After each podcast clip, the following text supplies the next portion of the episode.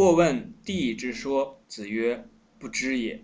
知其说者，知于天下也。其如是诸斯乎？指其长。”或呀，在古文当中就是有的人，有的人呢问这个地之说，其实就是问刚才我们那段里面讲过的地理啊，就是这个祭祀的这一段，祭祀上天的这一段。孔子说呢，说。我不知道，知其说者，知道这种这个祭祀上天的这个礼的来龙去脉的人呢，他对于天下呀，来看天下呀，就像去看到这个东西一样。这个东西呢，就是指其长，就好像我们平常所讲的，说看一个东西啊，就像放在自己手上一样，这么清楚。那我们就知道，在这里呢，孔子把这个祭祀上天、地理这当中的所蕴含的东西呢，等同于。和天下之理是相通的、相同的。如果能明白为什么要祭祀上天，整个的这个来龙去脉，这里面所讲的“地之说”啊，“知其说者”的这个“说”啊，都是指说为什么要这样做，以及怎么做，做完了之后会怎么样啊？相关的整个的这一套东西。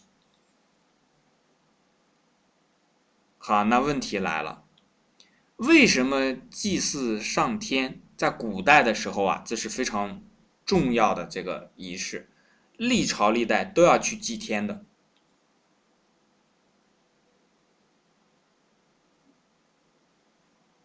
从最远古的时候，一直到清朝，都要去祭天的。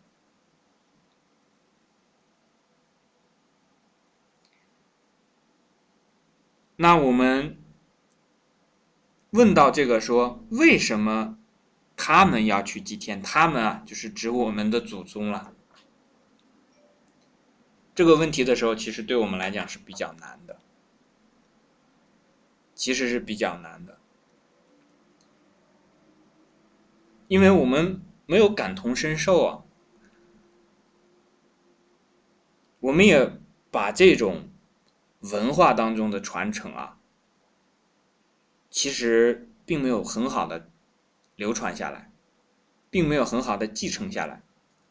这个流传呢，好像讲的说它就应该流传下来，但继承呢，其实讲的是我们的责任。这个继承有点像什么？就好像说爷爷、父亲、儿子都有一个姓一样。为什么一个家有一个姓？呃，有的民族它没有姓的。有的时候，其实我们也可以想想，有些问题啊，虽然是天天都这样，有时候也可以问一下：为什么中国人每家每户都要有一个姓？没这个姓不行吗？古时候的每一个朝代为什么要去祭祀天？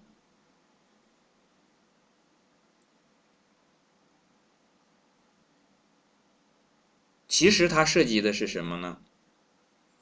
设计的是一种，在这个问题上所关系到最大的问题是说，我们是怎么看待我们的？古时候的祭祀天呢？那实际上它是天地都会祭祀了。那这个祭祀当中呢，把自己放成了当成了天地的一部分来看待。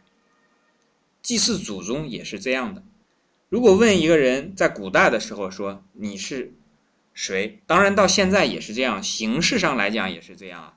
讲说你是谁，我们就讲我们是张某某、王某某啊、李某某等等。首先就把自己的姓这个放在前面，也就是说我是姓张的人或者姓这个王的人、姓李的人的这样的人的子孙后代。所以我们就会明白了，这个时候也隐隐约约的能明白为什么我们会不太理解古人的祭天。那么在现在的这种祭祀祖宗当中呢，虽然我们还是有名有姓，那总不会把名姓抛掉嘛，是不是？中国人再怎么变，再怎么学西方，也不会把名姓抛掉嘛，对不对？西方实际上后来也有了这个像中国人一样的这种这种。这个姓，但是他们叫什么呢？他们叫 surname family name，他们叫家庭的名字。他们的姓啊，翻译过去就是家庭的名字。但和我们那个姓啊，啊，它其实还是要稍微差一个档次的。这虽然是看起来差不多啊，我们把 family name 翻译过来叫姓呢，他们把姓翻译过去叫 family name，但实际上，毕竟他是学生。这这里面的东西呢，稍微差一点档次，差的这个档次在什么地方呢？就在这个地理，就是在这个祭祀上天的这个环节当中。我们中国的人呢，从来都认为我们是天地的一部分。我们看《黄帝内经》就会明白。那如果学习这个中国的禅宗啊，学习这个。中国的正统文化当中所流传下来的中道也好，然后学习这个禅宗当中的止观也好，都会发现，它让你明白这件事情，让你去一直朝着这个方向去走，走多远不重要，但是你一定要朝着这个方向去走，要明白自己是从哪儿来的。那如果在现在，比方说我们也不不祭祀上天。这个祭祀上天其实是一种形式了，这种形式是在做什么呢？普天之下的人都来树立一种人生观。这种人生观是什么呢？就告诉每一个人你是谁，你是从哪儿来的。那我们之前在学中医的时候，学内经的时候，就会发现，如果你没有明白这个天地和我们的关系啊，这个天地人三才的关系啊，不明白我们。或者讲的不是不明白了，讲说是你不相信，你认识不到。为什么不相信？因为你认识不到，我们其实是天地的这个一部分。比方说，我们这两天正在讲的“天有八风，经有五风”这个问题，你就学不通。你会把它当成天是天，经是经，当成两样不相干的东西去学。学了半天，天人合一这个最核心的东西，你就学不到。放在你眼前也是天是天，经是经，你根本不清楚。其实它里面所讲的含义就是告诉你，你本身就是天地的一部分，然后通过经络的这个沟通，你才能够到了这个，如果是天有八风这个发为邪的时候，如果是击到这个触及五脏的时候，然后才会发病。这些道理你可以每一个字都念的。念得过去，每一个字都认识，然后变成一句话，你也念得通，而且你可能自以为明白其中的道理了，但是你就是不明白，它真正的内涵是在讲什么。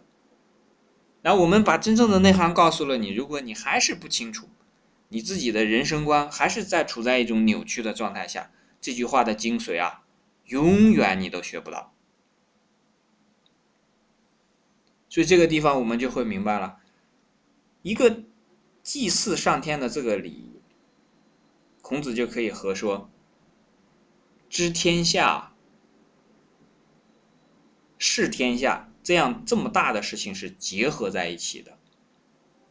这个是有智慧的人才能告诉我们是这个样子了。我们平常的人对这样的事情，其实我们的格局也好，智慧也好，其实不太容易认识到这些东西。我不知道大家是否明白这一点，就是说，如果孔子不说这句话的话，那可能我们很多的人啊，根本没有机会去明白这个道理。就像这个《论语》当中的很多话，我们会发现啊，很多很多的话，在我们现在已经变成了很平常的话，好像每个人都知道。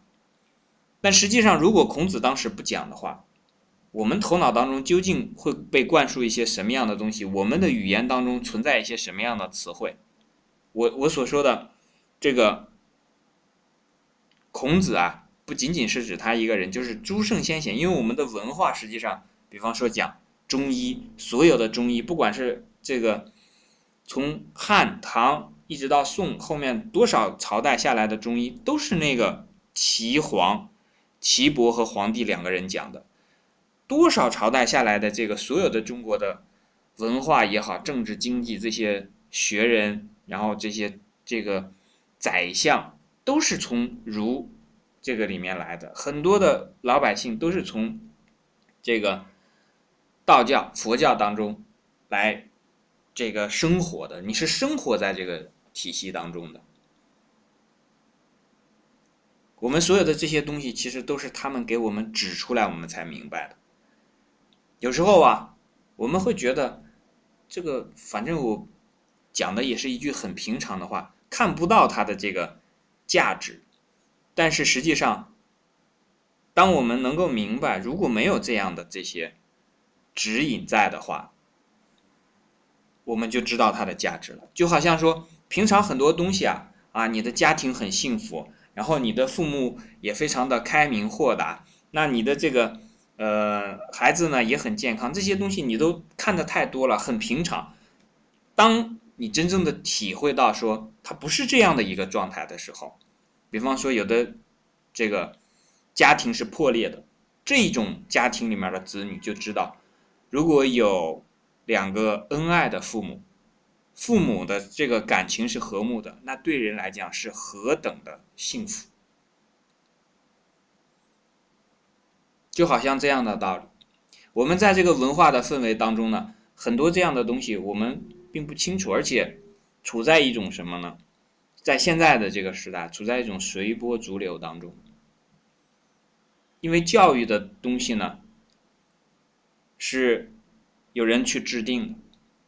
然后我们可以讲说啊，呃，自小学开始，自小学而亡者，吾不欲观之一，对吧？我们可以这样讲，我们不能说啊，这个现在这教育这个糟透了，这个现在这个教育真是真是不行。这个现在这个搞教育这些人，甚至把他们这个侮辱一顿，因为这样说完了之后呢，于事无补。你可以讲说啊，自小学而亡者，吾不欲观之意啊，很委婉的表达一下这个含义。为什么不欲观之意呢？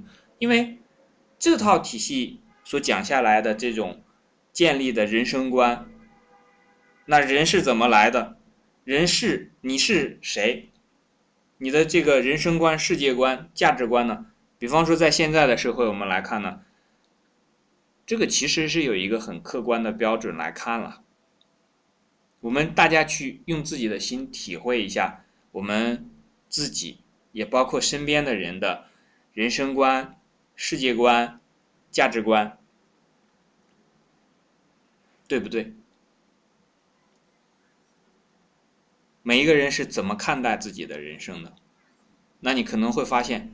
这个问题很难回答，为什么？因为很多人根本就没考虑这个问题。一个人不考虑自己的人生是什么样子的，这合适吗？我不知道合不合适。好像是这个苏格拉底讲过，说吧，说没有经过思考的人生根本不值得拥有。我们既然在学哲学嘛，啊，我们现在又这么。盛行西方的东西，这是西方的他们的祖宗讲的话。没有经过思考的人生根本不值得拥有。我们翻回头来看，有多少人，包括我们自己，思考过自己的人生？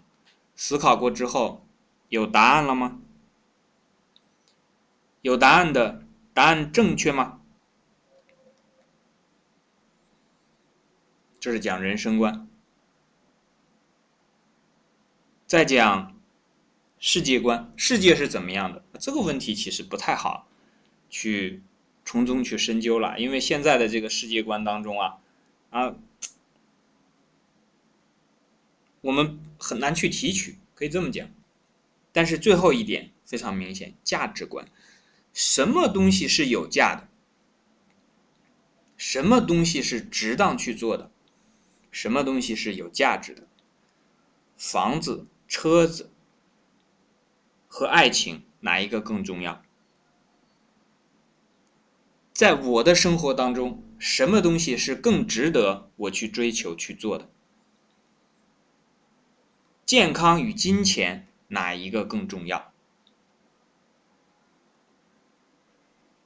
家庭和睦与加班、晋升、工作上的这个晋升啊，这个升职啊，哪一个更重要？这个是价值啊，哪个是哪个是更有价值的？哪个是值得你更去更多的去努力去追求的？我们可以看嘛。我们下个定论也没什么意思了，大家可以去看嘛，是不是？好，再换到来讲，一个人做人的良心和做一些不合适的食品，赚点钱，这哪一个更有价值？是良心更有价值呢，还是后者？那我们也可以去看嘛。如果说整个的这个情况呢有些不妙的时候呢？这个就好像说什么呢？说天要下雨了，那我们马上要做的是什么？赶快收衣服呀，对不对？天马上就要下雨，你还不收衣服，那你不是等着他把你的衣服给你淋湿吗？是不是？你的衣服，自己的衣服啊，三件衣服挂在外面，人生观、世界观、价值观是可以靠你自己收回来的。这个道理你要明白，你不要跟别人这个随波逐流惯了，然后以为说啊。这个就是这个样子的，其实不是的。这三件事完全由自己做主。好，这个是这一句，我们就讲到这里。